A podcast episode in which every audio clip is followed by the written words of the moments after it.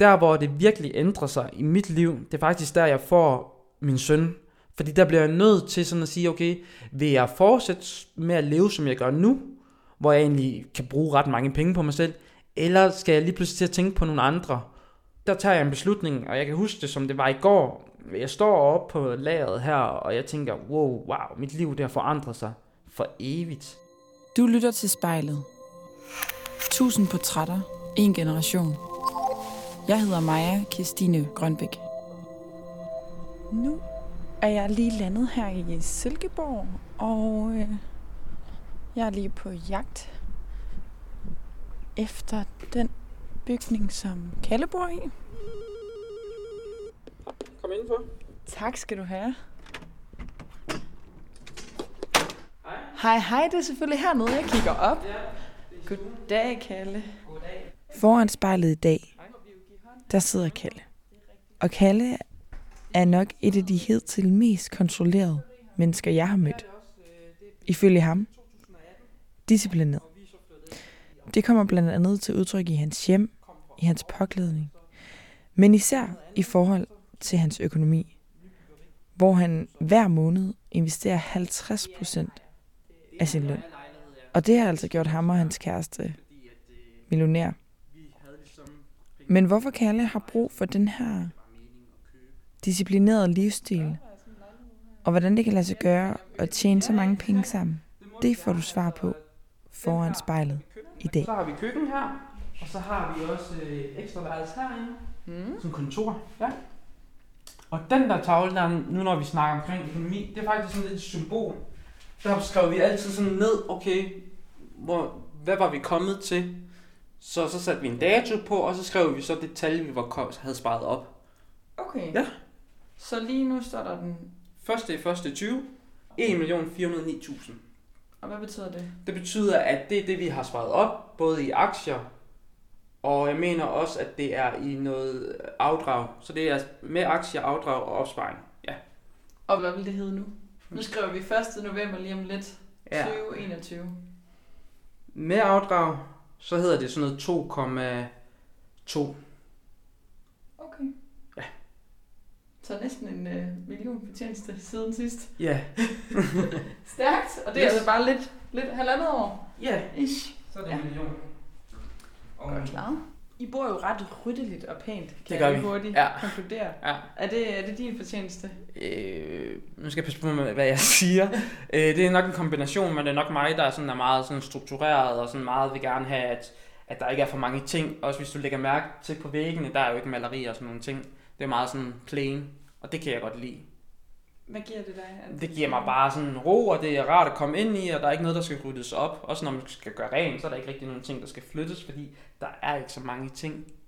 Jeg får lidt lyst til at spørge, om vi må se dit tøjskab, fordi jeg forestiller Ja. mig bare, at det ligger helt snorlige. Det gør det også.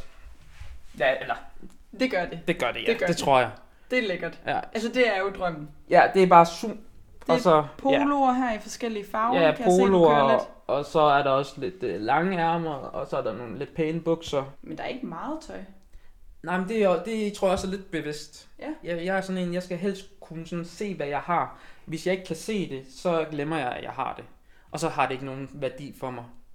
Nu når vi lige er ved tøjet, ja. der er jo mange af de her øh, folk, som gerne vil leve lidt minimalistisk Mm. også, som jo så måske køber genbrug også. Det gør jeg også. Det gør du også. Ja, for eksempel øh, de her tre øh, Lacoste poloer, de er brugte. Det- Så jeg, jeg tænker over det.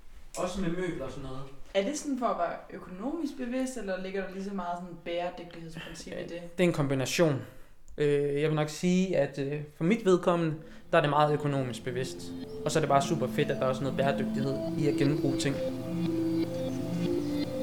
Jeg hedder Kalle, og jeg kan godt lide at investere, fordi at det giver mig muligheder og tryghed.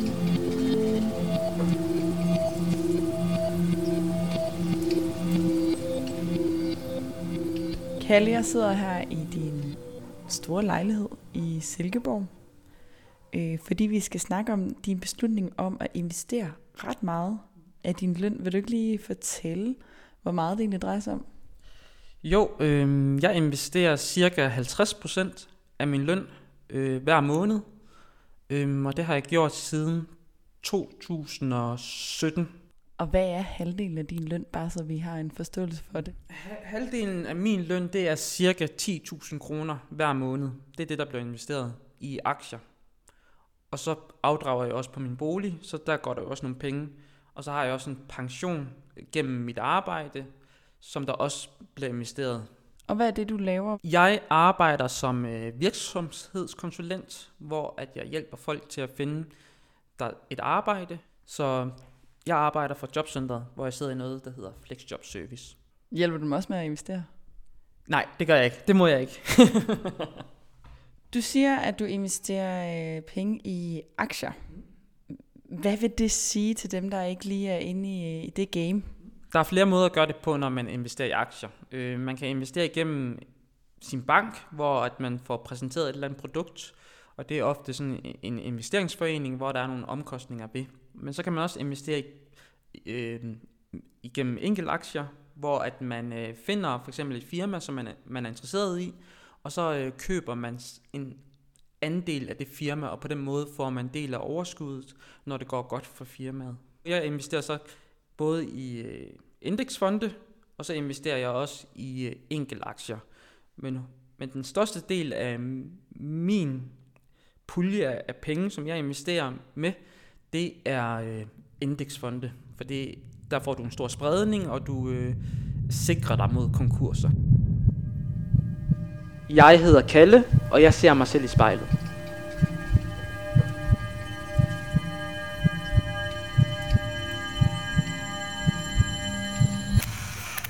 Nu sidder vi nemlig her foran spejlet inde i dit gæsteværelse. Og øh, jeg vil lige bede dig om at sætte dig godt tilpas i din læderstol her. Og så må du gerne lukke øjnene. Og lige tage en dyb indånding. Og når du så er klar til det første spørgsmål, så må du gerne åbne øjnene. Hvem er den mand, du ser i spejlet nu? Jeg ser en øh, voksen mand, som har et arbejde, og som, øh, som der også øh, holder sig i form.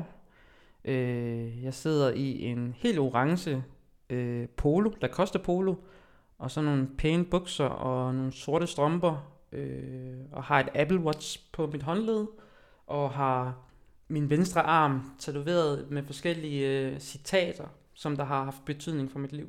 Og hvis du lige kigger dig selv i spejlet igen, og sørger for, eller prøver på at gøre det resten af interviewet, ser du så en person i spejlet, der altid har haft styr på sin økonomi? Øhm, lige med økonomi, så vil jeg faktisk sige, at jeg næsten altid har haft styr på det. Der har været tidspunkter i mit liv, hvor at, øh, at, at det har været på grænsen til lidt, lidt kaos, fordi at i en meget ung alder, der får jeg også en søn, som der ligesom gør, at jeg ligesom skal tage stilling til nogle ting rent økonomisk. Øh, men jeg valgte heldigvis at gå i den rette vej for mig, og det var at, at tage mig sammen og få struktur på økonomien og, og, og overholde de forpligtelser, der nu er med det. Og hvor gammel er du, da du får en søn? Mm, altså, jeg er 21 år, øh, da, da han kommer. Så han er, han er 10 år gammel nu. Hvad lavede du der? Der øh, var jeg så heldig, at jeg havde fået et job øh, gennem min mor øh, på et lager, og det fik jeg allerede, da jeg var 15 år, øh, hvor jeg pakkede varer om natten. Øh, så det var ikke særlig øh, spændende job som sådan at gå og pakke varer, men de mennesker, jeg mødte derop, de har jo haft kæmpe betydning. Bor han også her engang imellem, eller hvor er han? Øh, han kommer hver anden weekend øh, og bor, og vi laver forskellige ting sammen. Øh, og jeg lærer ham også omkring økonomi øh, og aktier og kryptovaluta. Øh, fordi det, du sagde 10 år, ikke? Sådan. Jamen, det er jo fordi, jeg interesserer mig for det, og når jeg viser ham øh, mit depot, øh, så synes han jo, det er sjovt, og så prøver jeg også at lære ham det der med at tilsidesætte sit, sit behov, altså man kan godt øh, vente med ting, og så, så kan det nogle gange øh, give nogle flere muligheder. Du fortalte, at lige da han kom til verden, der var det lidt kaos. Hvordan kaos? Jamen altså, jeg, jeg var ung, og jeg øh, arbejdede på det her lager her, og jeg var egentlig ikke så klar til at blive far. Øh, så, så det var lige noget, som der lige skulle sætte sig i mig. Øh, og jeg var egentlig også på vej til, øh, til England der, og skulle, skulle arbejde og være noget i en periode. Øh, så det gjorde jo, at man ligesom fik nogle økonomiske øh, forpligtelser. Ja, man kan kalde det forpligtelser, som man ligesom skulle tage stilling til i en alder, hvor man måske mere havde lyst til at bruge penge på fest, ballade, sjov, gå i byen, øh, på tøj. Og der skulle man lige pludselig til at være voksen. Havde du på samme måde som nu øh, et minimalistisk forhold til ting? Øh, overhovedet ikke. Altså, jeg var meget mere øh, materialist. Øh, jeg købte øh, mærketøj. Jeg øh, købte øh, ny telefon, når jeg havde lyst til det, der måske kun var et år gammel. Så jeg brugte faktisk på en eller anden måde flere penge dengang, end jeg gør nu. Selvom jeg har en meget højere indkomst, end jeg havde dengang. Så det har også været noget, jeg har udviklet gennem årene. Altså, jeg, jeg har ikke været så økonomisk ansvarlig. Jeg tror, der hvor det virkelig ændrer sig i mit liv, det er faktisk der, jeg får min søn. Fordi der bliver jeg nødt til sådan at sige, okay, vil jeg fortsætte med at leve, som jeg gør nu, hvor jeg egentlig kan bruge ret mange penge på mig selv, eller skal jeg lige pludselig til at tænke på nogle andre? Der, skal, der tager jeg en beslutning, og jeg kan huske det, som det var i går. Jeg står oppe på lageret her, og jeg tænker, wow, wow, mit liv det har forandret sig for evigt. Hvis du lige kigger på dig selv i spejlet, og tænker tilbage på den her dag, du står op på lageret i Nordjylland, og du skal ligesom vælge, skal jeg til at tage ansvar og være voksen, eller skal jeg blive med at leve, som jeg lever nu? Hvad var det for nogle tanker og følelser, der gik igennem dig lige der? Og det var fortvivlelse, helt klart. Altså, jeg var meget, meget... Øh, jeg var faktisk bange. Altså, jeg var sådan... Jeg tænkte, wow, hvad er det, jeg har kastet mig ud i? Altså, nu skal jeg til at have en søn. Altså, jeg følte mig ikke engang selv voksen. Så jeg tænkte sådan, okay, hvad, hvad skal jeg gøre? Altså, skal jeg give op? Øh, skal jeg løbe min vej? Altså, øh, så det var virkelig en meget øh, træls, øh, mærkelig, øh, ubehagelig øh, følelser, som, som jeg stod med på det tidspunkt. Var I sammen, der er øh, moren til, til din søn på det tidspunkt? Ikke på det tidspunkt, der, der var det ligesom forbi, så det var også ligesom det, der gjorde det endnu sværere. Det her med, nu har vi allerede været lidt omkring, at, at du øh, har ret meget orden i tingene.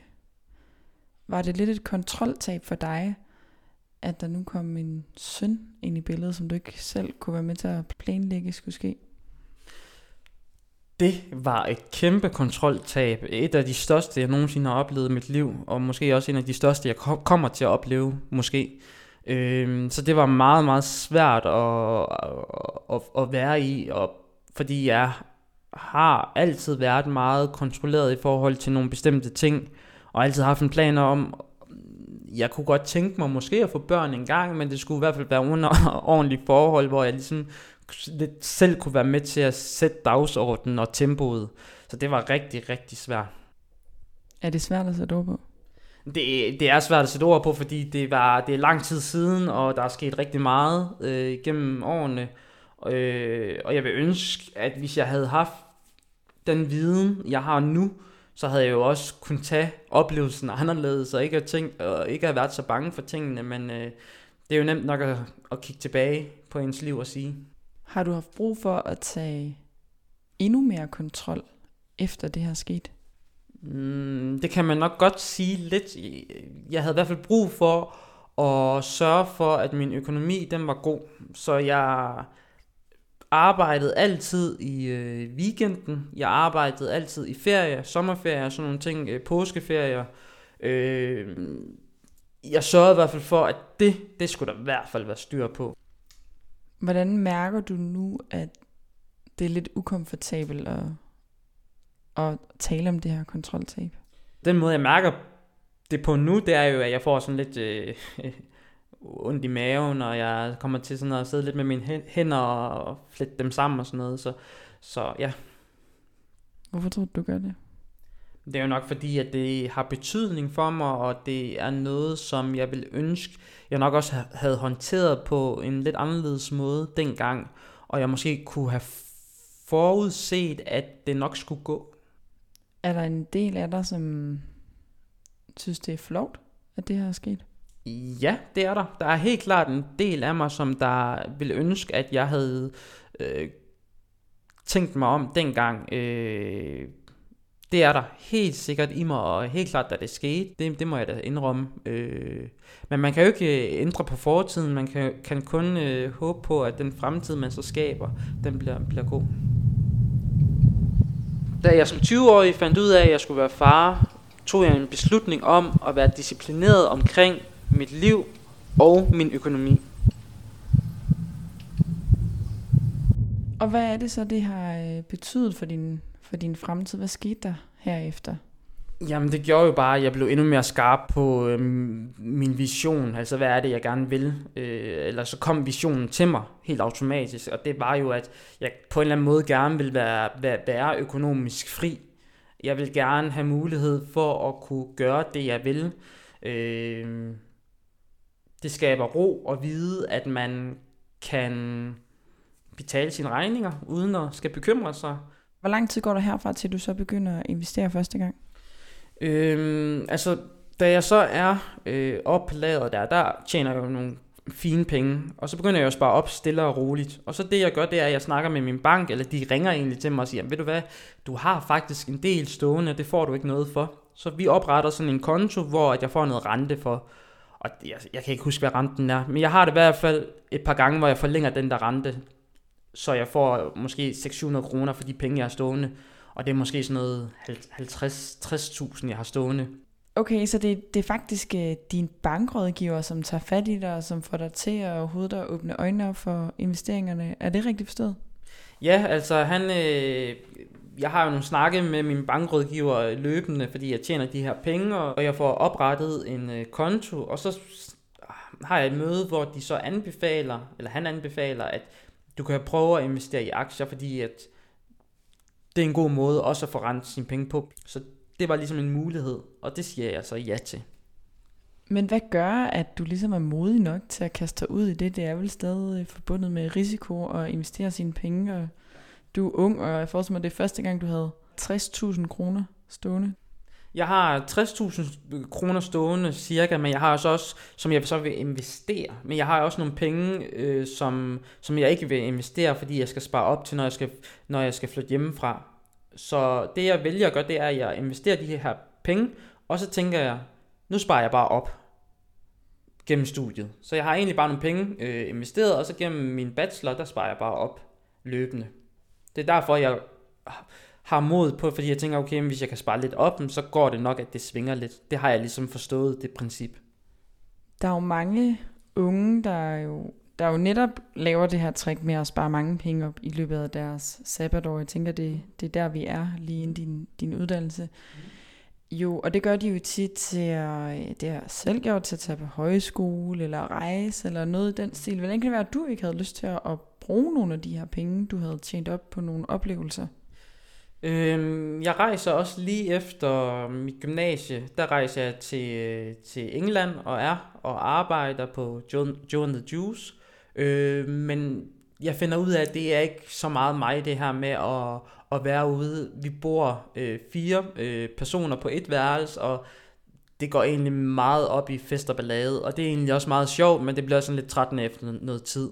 Så jeg vælger egentlig at tage hjem, og så har jeg jo mit job på, på lageret igen, øh, og så arbejder jeg egentlig bare der, indtil jeg så begynder på min bachelor. Og det her, du arbejder aftener og weekender og ferie.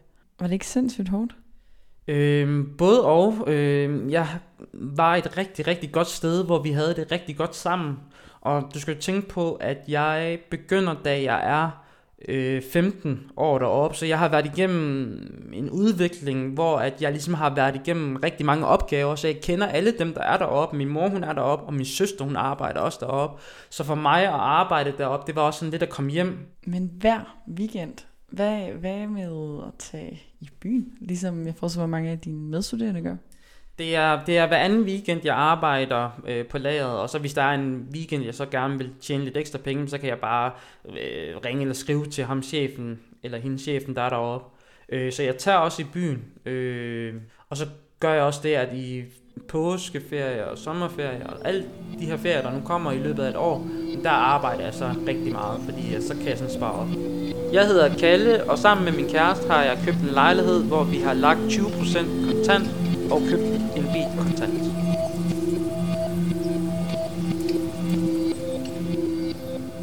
Og herefter der bliver du færdiguddannet. Din kæreste og dig flytter fra Aarhus til Silkeborg, hvor I begge to investerer 50% af jeres løn. Det vil sige, at I lever på en enkelt indkomst, der svarer til cirka de her 23.000 kroner efter skat. I ejer en lejlighed, I har jeres egen bil, og så har... betalt, ja. Der er betalt. Ja. Og øh, så har du en søn på deltid, som du også forsørger. Ja. Hvordan kan det hænge sammen? Den måde, det hænger sammen på, det er, at øh, det jeg har gjort, og det min kæreste også har gjort, vi har altid undgået gæld. Øh, da vi skulle købe lejligheden, der betalte vi 20% kontant. Det gør så, at man kan tage et realkreditlån, som der er, der er en billig rente på. Der er faktisk en negativ rente lige nu, så vi tjener faktisk penge på at låne penge. Det gør, at øh, man, man har en billig husleje, så, så, så måden, som vi har gjort det på, det er nok også, at vi, vi tænker over de, den måde, vi bruger vores penge, og vi sparer op til det, vi gerne vil have, hvis man sådan skal sige det sådan meget firkantet. Men 50 procent hver. Mm-hmm. Ja. Altså, det lyder jo helt vildt Det er, i mine ører. Det er mange penge om året. Hvad er det, I går på kompromis med? Jeg synes jo ikke, vi går på kompromis med noget, fordi at det, der sker, når man investerer, det er jo, at du faktisk får en højere indkomst.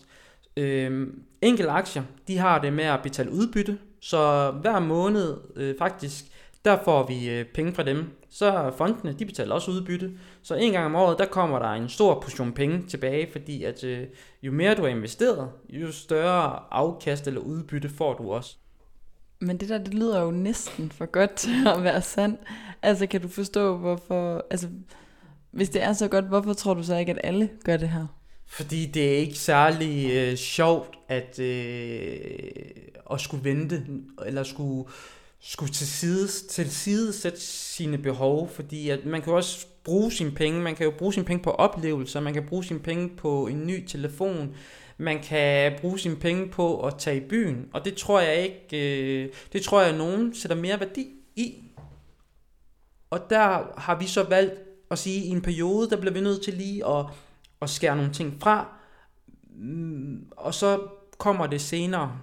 Ja. Så der er jo også nogle, øh, nogle ting, som, som man måske går glip af, eller man, man skal sige nej til. Og så handler det også om, hvad, ligger, hvad, hvad, hvad synes man er sjovt? Jeg synes jo, det er sjovt at investere. Det er jo en hobby for mig. Øh, det er jo ikke alle, der synes, at det er sjovt.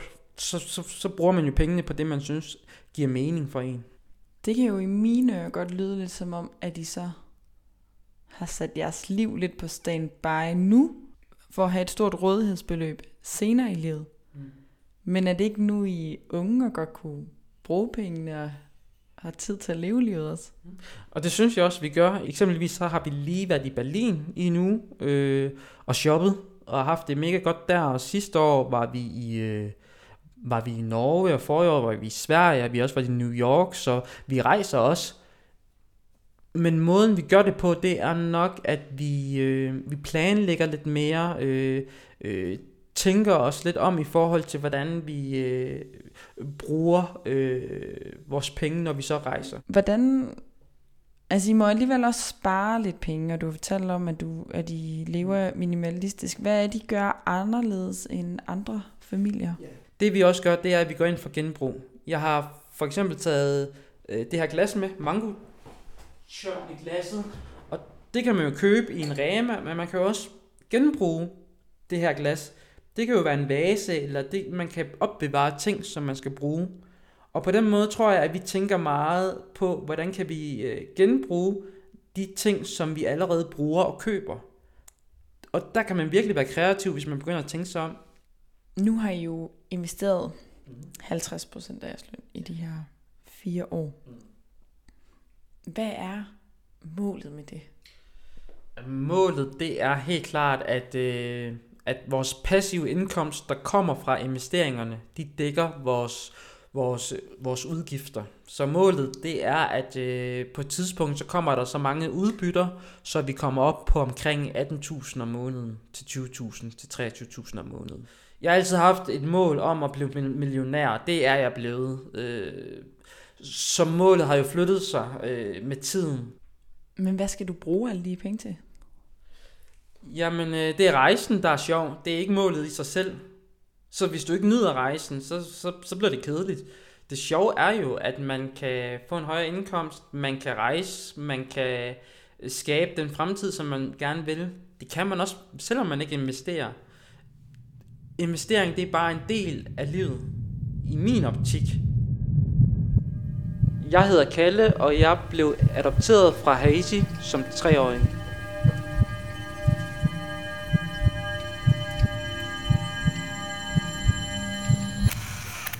Det lyder jo enormt kontrolleret, jeres økonomi. Og lige før så vi ind på tavlen, hvor I plejer at skrive øh, jeres overskud, som jo er fordoblet det seneste halvandet års tid. Er det sådan, du oplever det?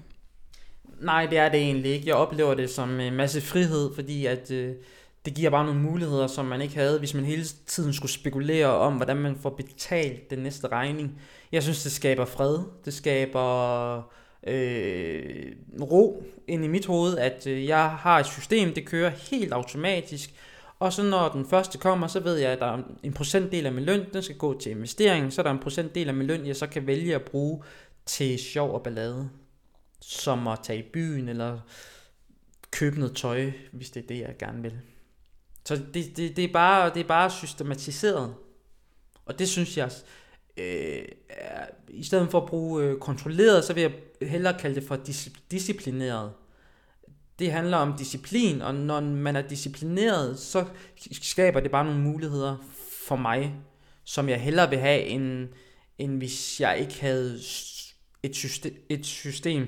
Jeg kan ikke lade være med at tænke på, at det modsatte er disciplineret, vil også er at være impulsiv. Ja. Vil det så sige, at det er du aldrig? Øh, det er rigtigt. Det modsatte er at være disciplineret, det er at være impulsiv, og det er jeg ikke. Det, det må jeg indrømme. Jeg er mega kedelig, sikkert. Jeg er en gammel mand i en ung mands krop. det tror jeg.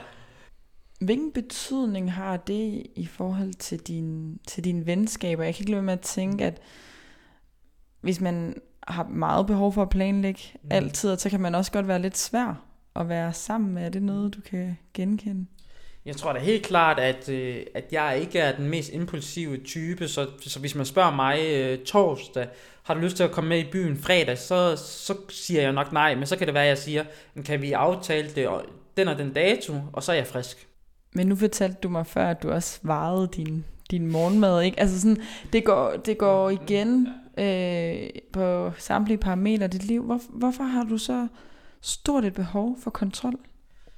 Øh, ja, du kalder det kontrol, jeg kalder det for at være disciplineret. Øh, jeg kan godt lide at, at, at kontrollere øh, den måde, jeg lever på. Det skaber ro. Jeg tror, det skaber øh, fred. Altså, det, jeg tror, at øh, starten på mit liv, det har nok ikke været som alle andres. Øh, jeg er adopteret fra Haiti, ja, hvor jeg har været på børnehjem, og der tror jeg måske ikke, at der var så meget struktur og øh, kontrol. Øh, så det kan godt være, at det udspringer af det, men så tror jeg også bare, at noget ligger øh, genetisk til, til mig. Altså jeg, det, det er noget, der føles meget naturligt, hvor det vil føles meget mere unaturligt, hvis jeg ikke lavede schema, eller jeg ikke havde et Excel-ark, eller jeg ikke øh, øh, vejede, hvor meget havregryn jeg fik om morgenen, fordi at når jeg skaber nogle vaner, så gør jeg det.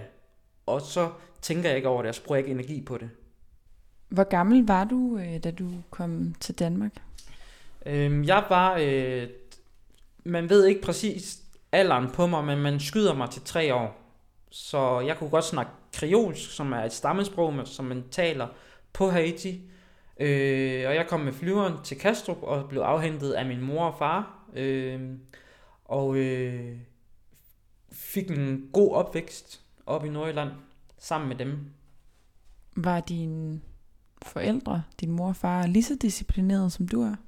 Øh, slet ikke. Øh, ikke på samme måde. Øh, nu er det jo ikke mine biologiske forældre, så, så der kan man jo tydeligt se, at jeg har noget andet i mig, fordi at det kan jeg i hvert fald, det genkender jeg ikke på samme måde som dem.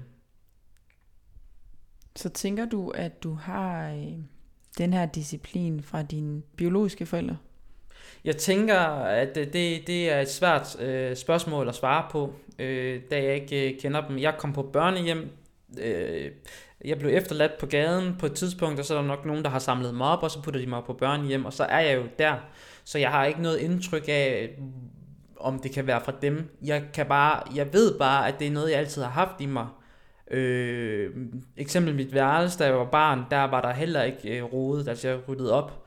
Øh, og så i en tidlig alder, så begynder jeg jo allerede der, kan man sige, når man er 15 år, og da jeg får min første job, der, der begynder jeg også at spare op. Der vil nogen måske bruge alt det, de tjente, hvorimod at jeg på en eller anden måde formår at sige, jeg bliver nødt til at spare penge op, men det er også den kontekst, jeg er i på det tidspunkt, fordi at der er mine forældre skilt, så der er ligesom ikke noget valg.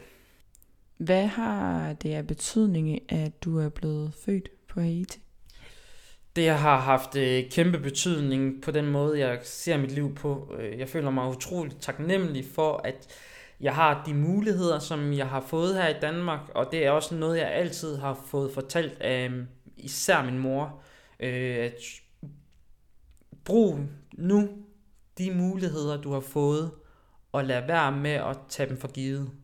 Og det prøver jeg virkelig på. Og så også den her taknemmelighed for, at man har et tag over hovedet, man øh, kan få øh, et varmt brusebad, når man vil. Øh, det, det er noget, jeg, jeg tænker over øh, øh, hver dag. Øh. Så, så det har haft en stor betydning på måden, jeg ser øh, på mig selv og også på andre mennesker. Føler du, at du har et større ansvar for at være taknemmelig sammenlignet med nogle af dine etnisk danske mm. venner? Mm, til dels så synes jeg faktisk, fordi at øh, det lod i livet, som jeg havde fået, det var ikke at skulle blive særlig gammel. Øh, da jeg er på Haiti, der har jeg en øh, tarmsygdom, som der gør, at, øh, at jeg får rigtig ondt i maven, og, og, og hvis jeg var blevet der, der øh, så havde jeg ikke overlevet. Jeg kommer til Danmark og bliver opereret for det, da jeg er tre, tre år et eller andet, der, der går det udbrud, og hvis jeg havde fået en infektion på Haiti, så havde jeg helt klart ikke overlevet. Så på en måde så føler jeg også, at jeg skal øh, udnytte den chance, den ekstra chance, jeg har fået. Og det gør også, at når folk de sådan taler omkring øh, øh, et nyt ur, øh, eller en eller anden materiel ting, så, så, så betyder det ikke så meget for mig, fordi jeg er bare glad for at, at få en ekstra mulighed. Har du en oplevelse af, at du skal give noget tilbage til Danmark eller til dine forældre? Jeg har ikke en oplevelse af, at jeg skal give noget tilbage til Danmark som sådan. Det er ikke sådan en stærk følelse, jeg sidder med, men jeg har i hvert fald en oplevelse af, at jeg gerne vil gøre min mor stolt, især min mor, fordi hun har virkelig været en rigtig, rigtig fantastisk mor for mig, og har givet rigtig meget kærlighed, øh, som der har gjort, at, øh, at jeg kan give kærlighed til andre. Så det er jeg virkelig taknemmelig for. Jeg hedder Kalle, og jeg kan godt lide at være disciplineret omkring min økonomi.